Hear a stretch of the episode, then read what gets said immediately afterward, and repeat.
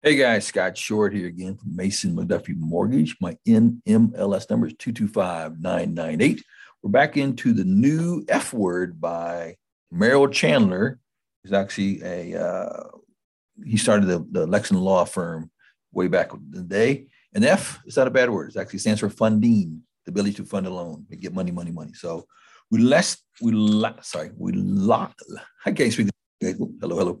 We uh, last left off in chapter nine, so now we're ready for chapter ten. So let's roll with chapter ten here. So it says chapter ten is called Weaponizing Your Automatic Funding Approvals. We're starting on page seventy-nine of the book. Uh, it says underwriting. It's a fancy term for the process lenders use to decide if they will lend you money. So an underwriter is a person who actually reviews all your documentation, make sure you comply to whatever loan program we're going with, be it Fannie Mae, Freddie Mac, F H A, V A, U S D A, or whatever, A, right? That whatever the program is, they must make sure we fit all the guidelines and that loan is insurable by that government entity. We don't have bad loans because that's a bad thing.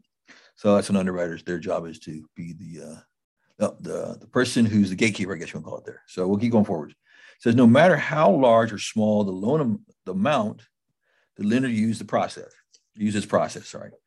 These approval guidelines, underwriting guidelines in parentheses, are the secret sauce of all lenders and are zealously guarded, especially from borrowers. Eh, I don't know about that, but I'll keep going. We'll, we'll keep going, okay? It's all going, okay? Because what's happening, he's talking about is probably some maybe what we call overlays. Overlays are when a lender has additional rules on top of what the government entity tells us we can lend by. So let's say if you're playing Monopoly, right? The game Monopoly people play, right? A lot of people have house rules. Like, you know, my house, they have, you know, um, let's see what happens. If you land on the, if you, if you, something happens, I forget what it is. We put money in the, where it says no parking place or whatever. And if you, uh, if you uh, land there, then you get the money. So there's always different rules. My son's the expert on that game. So, so would, you know, that's what they call overlays, different rules for different lenders, all right? So most lenders go off what we call just direct lending, meaning they're going to just whatever that entity says the rules are, the rules are. They don't put anything on top of them. So you are pretty safe there uh, in reference to that. So I'll keep going here. So let's take a closer look at how underwriting works. Footnote sixty-one, each lender has its own specific criteria uh, for this process, okay?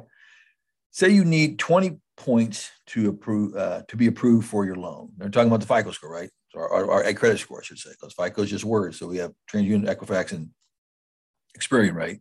So one of those guys there. So for the lender, we're going to look at the middle score. Throw the high, throw the low, look at the middle. If there's more than one person on there, then we'll look at the middle score of the two parties or how many parties are involved in the loan. And whoever's the lowest of those middle scores, that's what we go with from a lending standpoint. Let's go back in. So I'm going to start that sentence over again. It says, say you, say you need twenty points to be approved for a loan. And in this example, you need a minimum of three points from each of your following uh, categories: employment history, employment length, total debt load, down payment, debt to income ratio, and profile and score. So let's look here. So as long as you meet these minimums, a lender cares only that you hit twenty points. That's true. They're probably not looking at the, those things now. I mean, they do look at it, but for our conversation, let's keep going with him. Necessary for the approval. And they are they don't care how you get there, okay? Next page, page number eighty, goes in and says more down payment or low debt to income ratio or low debt load, which means you have, you know, not much debt you're paying on per month. What the lender's going to make sure is that you are able to, you know, leverage your house, your, your income, make sure you're not over leveraging income. Because remember, we go off gross, gross income. Most people don't live in the gross income world. They can pay taxes, right?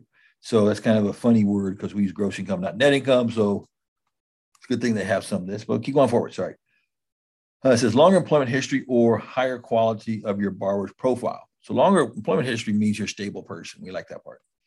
And higher quality of borrower profile means, you know, I guess you, you know, fit all the stuff we talked about before. So we'll keep going. Any of those, in parentheses, or others as per the requirements of each lender, close parentheses, will cause you to be approved. Approves a good thing. Underwriting comes in two forms: manual, the hard way, and automatic, the easy way. So manual means that somebody's actually doing it by hand, and you know, you know not by hand actually, by computer, by themselves. So what happens is when they approve the loan without having an automated system, meaning that most lenders will put their uh, the loan in through either one of the government entities, uh, engines, you want to call it, and uh, on the computer, right? And I'll tell you if you got the loan approved or not approved, right? What we want to do, you know, usually, you know, approved eligible is one of the words you look for, or uh, each each program has a little different wording, but um, you don't want any refers or refer caution. Those are bad words.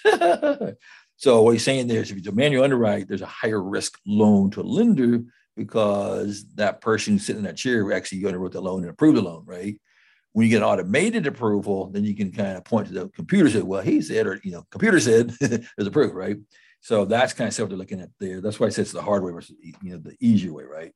Go back into the book. But regardless of which methods the lender uses, the same principle of, uh, of, of, of, of a, a, I can't say this word today, accruing underwriting points is used to determine an approval or a denial. So we're going down to number sixty-two as a footnote. It says underwriting points should not be confused with credit score points. In fact, the quality of your borrower profile and your credit score are only two of the main, main decisions factors lenders use. So let's keep going forward because I'm, I'm interested in where he's going with this. So the manual underwriting, the five hundred year old tradition, that's funny. We'll keep going. For over five hundred years, all underwriters, run t- uh, all underwriting was done manually. It uh, it required a human to to do, right? A being, oh my God, guys, they, my words are not coming out today. We'll work on this. It, it required a human being to, then bullet point one, physically review an application, manually verify the data listed in the application, Review and review the proof documents, footnote number sixty-three. Proof documents are the documents that, that verify the information listed on the application, income verification, tax returns, blah, blah, blah, right? And then uh, pull a credit report, compare borrower's underwriting score against the lenders, and approve or deny application. So I'm curious about this underwriting, this underwriting score thing. We'll keep going forward.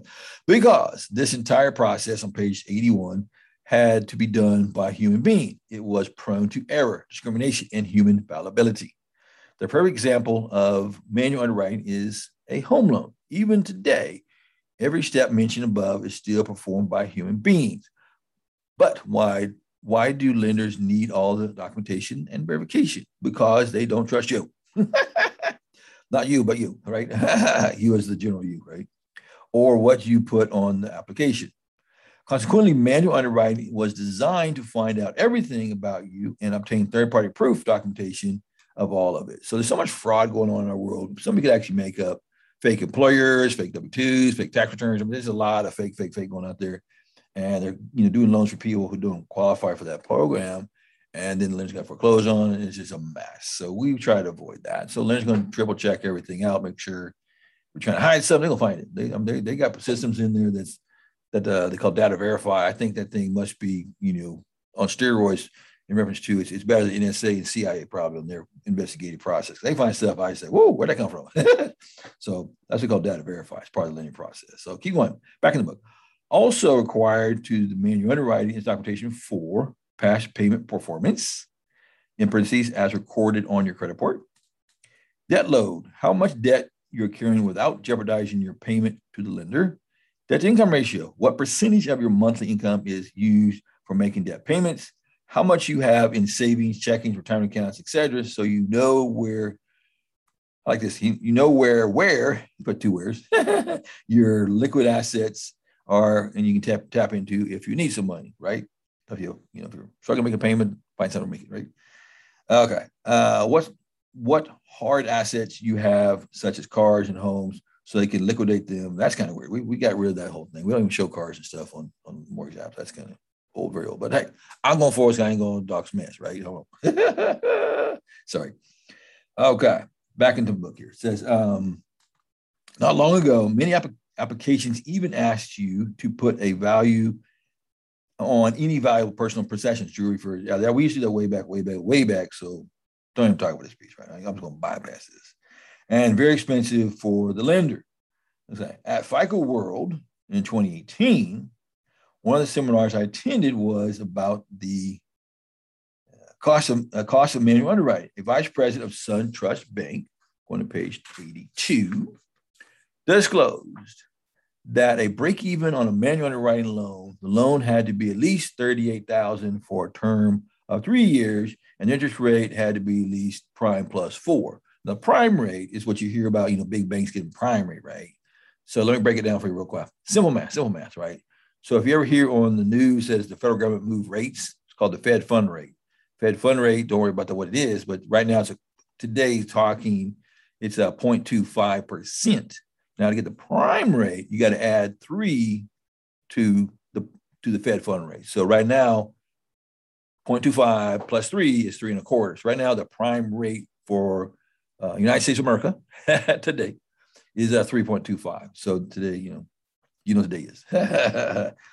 And so um, that's what the prime rate is. So keep going here. Uh, okay, where are they? Ooh, ah. You know, I hate when I start going up changes, I start losing words, but we're going to find it real simple sometime today. Let's go back here. So, um, dang it. Oh, ha. I switched page on, remember? So let's go back into that thing where we said this. Oh, my gosh. Man, I'm off the prime rate, and I know it's somewhere on this page, but, man, it's not jumping off the page for me. So I'm going to start again on page eighty-three. It was then that I realized FICO scoring models and lenders' underwriting systems were not intrinsically connected connected than I had previously imagined. By the end of the week, FICO, I realized their version was a world free of manual underwriting and that all funding approvals would be automatic, simply expensive, fast, secure, and highly predictive. In fact, in a keynote presentation, FICO World twenty nineteen, C E O Will Lansing predicted that manual underwriting would decrease by at least twenty percent every five years for a foreseeable future, which I said earlier, manual underwriting is a high, high risk to a lender to do. So that's why a lot of guys don't do it. And plus, when they do it, they actually drop the, your ratios lower, I mean, your debt to income ratio lower, so you don't qualify as much as if you were on the computer. So there you go. Back to the book. Say goodbye to manual underwriting and hello to the higher, more predictive approval amount for borrowers.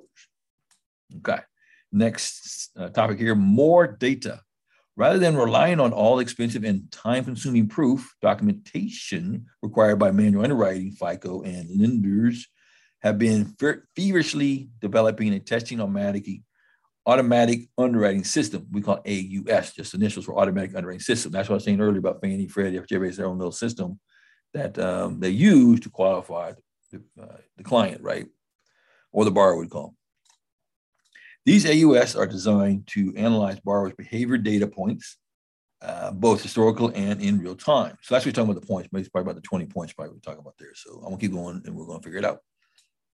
This allows lenders to make near instantaneous and highly predictive lending decisions.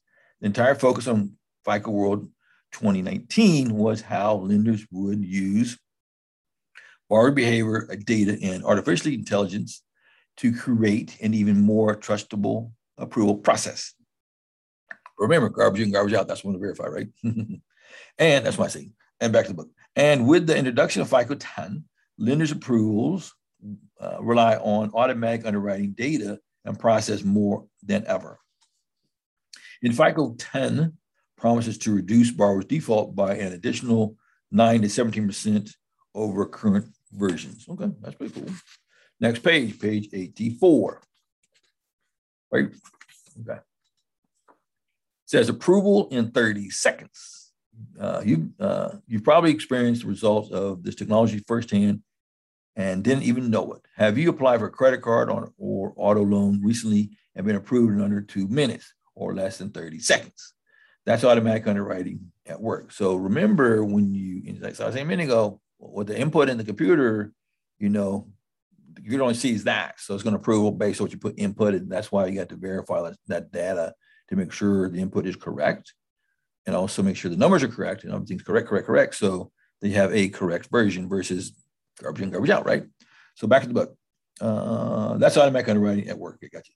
What, what you may not realize is that the lenders have such confidence in the underwriting software that they have programmed the A U S to approve higher dollar amounts, lower interest rates compared to manual underwriting approvals. Makes sense because you got someone else to blame, right? Fraud prevention. Not only do lenders trust A U S lending decisions more, but they can also detect fraud applications with significant higher accuracy. Makes sense.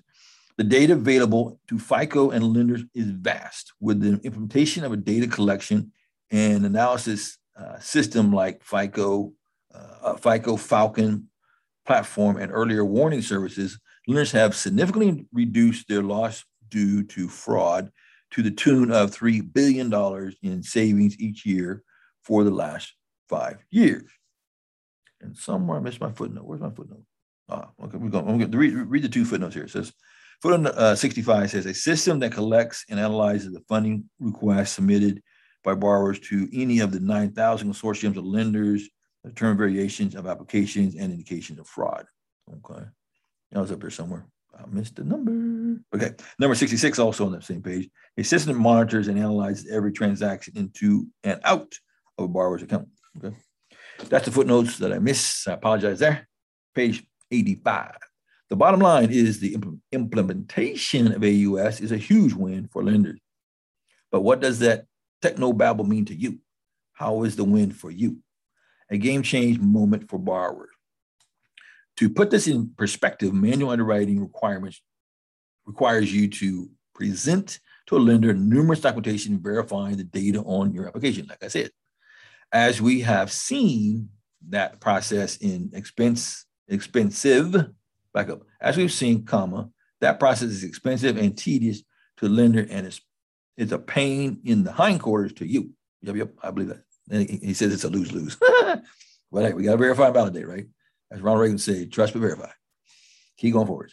Uh, since the development of automatic underwriting systems, what do not require documentation to make a lending decision, the definition of being fundable has evolved to your benefit. I like that. The power, the power dynamic shift to the borrower. For centuries, lenders have had all the power in, in the lender slash borrower relationship. That is not true anymore.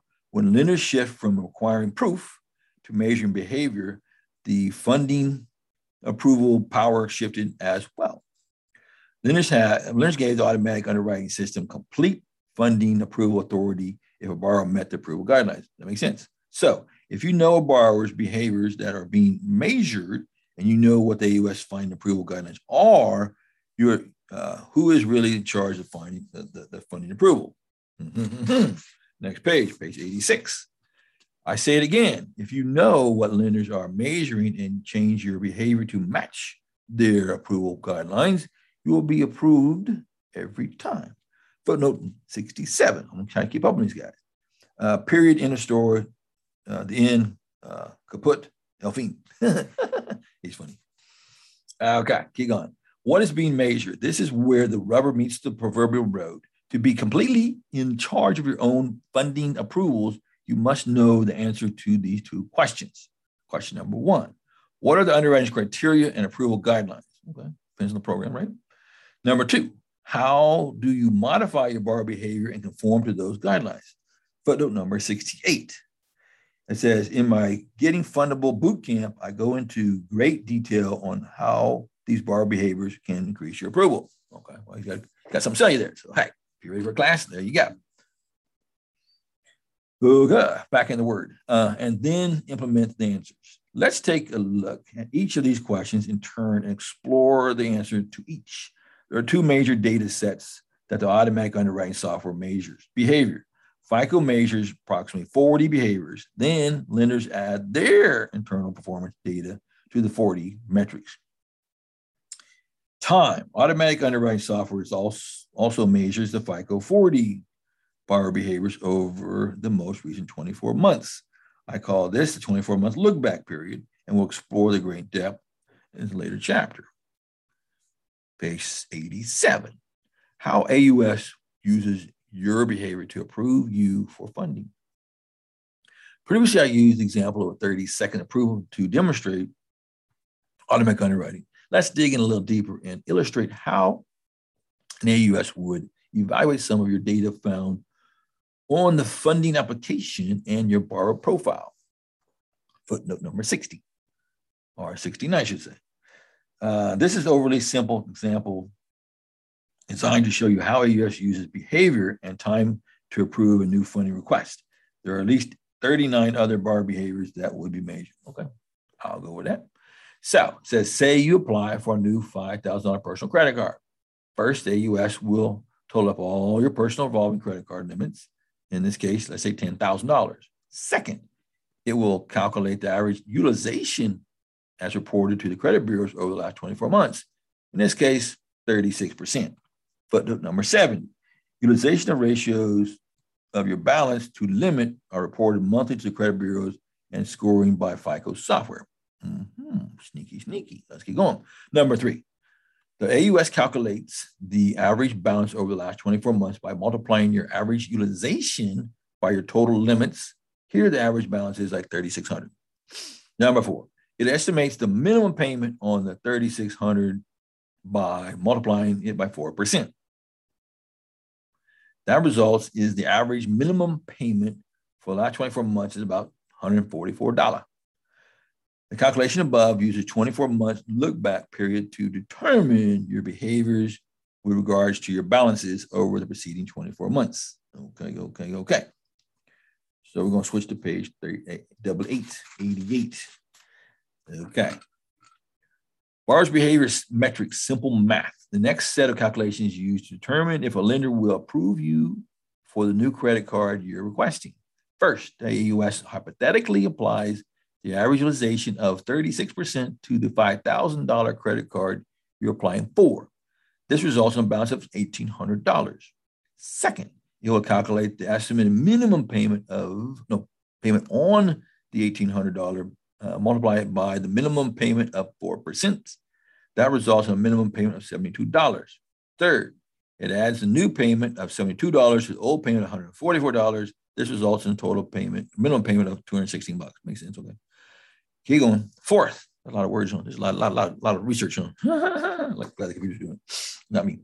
Fourth, the A U S calculates your new debt-to-income ratio by adding the new payments to all your other debt payments and dividing that total by your income you stated in the application. Fifth, if your D T I, debt-to-income, is significantly less than the guidelines, you are automatically approved for a significantly higher limit than you requested. In fact, lenders tend to approve you up to the amount your D T I can safely handle based on your borrower's behaviors over the last twenty-four months. Photo number seventy-one, the insider secrets and strategies that go with it is vital to qualify for business loan and lines of credit. Okay. And, okay. However, if your new D T I is slightly less than the funding approval guidelines, you're automatically approved for the requested amount. Mm-hmm, mm-hmm, mm-hmm. On the other hand, if your, your new D T I, D T I is slightly higher than the approved lender approval guidelines, a lower limit will be approved. Okay, makes sense. And if your D T I is significantly higher than the guidelines, you'll be denied. And, and all the other curves, and then that all goes in thirty seconds. So you find out how fast you're approved or you're denied. Page eighty-nine, getting kicked into manual underwriting hell, he calls it. Most underwrite, most lenders today start their funding approval process using automatic underwriting system to evaluate your fundability. Only if something goes wrong are you kicked out of automatic and into manual. You know, like I say, if you do conventional, try to do manual, good luck finding a lender does that. So F H A, yeah, conventional, not so much. But some people do, not saying they don't. Okay, so what will it get you kicked into manual underwriting? There are three reasons, main reasons I should say, and each of the numerous factors. Number one, manual underwriting is the go-to when you're when there are conflicts between the information you entered on your funding request application and the, the borrower's behavior report by the credit bureaus and other verification databases. That's true. Think about it. Who are you going to believe more? Oh, that's not right. That's a scary start. What are you? Uh, what you put on your application, or what your lender reports to you, or what lenders report to on you? Okay, gotcha. They will believe the data reported by the credit bureaus every time. Even the bureau's data is outdated or inaccurate, more inaccurate, right? Any data. Okay. Uh, when they when the when these applications conflict exist, the lender cannot trust your application data, requiring you need to verify your application details manually with proof of documentations. I I, I concur. Second, you are kicked into manual underwriting if there are significant data inconsistency between what you is being reported by the different bureaus. Number seventy-five for footnote. Don't worry, you'll learn how to correctly manage this stuff. Okay. Page ninety, end of the chapter. Let's wrap it up hard and strong. Let's go. The third, uh, and third, because you have unfundable borrower profile. Remember that there are many reasons you may be unfundable. That's un, you infundable. Too many inquiries. too high utilization, too little credit, too short a credit history, low quality of current account reported on your profile, too much available credit. Each of these reasons will either kick you into manual underwriting or immediate denial. Okay, last, last paragraph, here we go. The one thousand foot view, we will go into greater depth in later chapters regarding how to avoid manual underwriting, but here is what we'll cover so far. Avoid the funding and data landmines that make you unfundable. Make sure every field on your funding application matches the corresponding data point on your credit bureau records.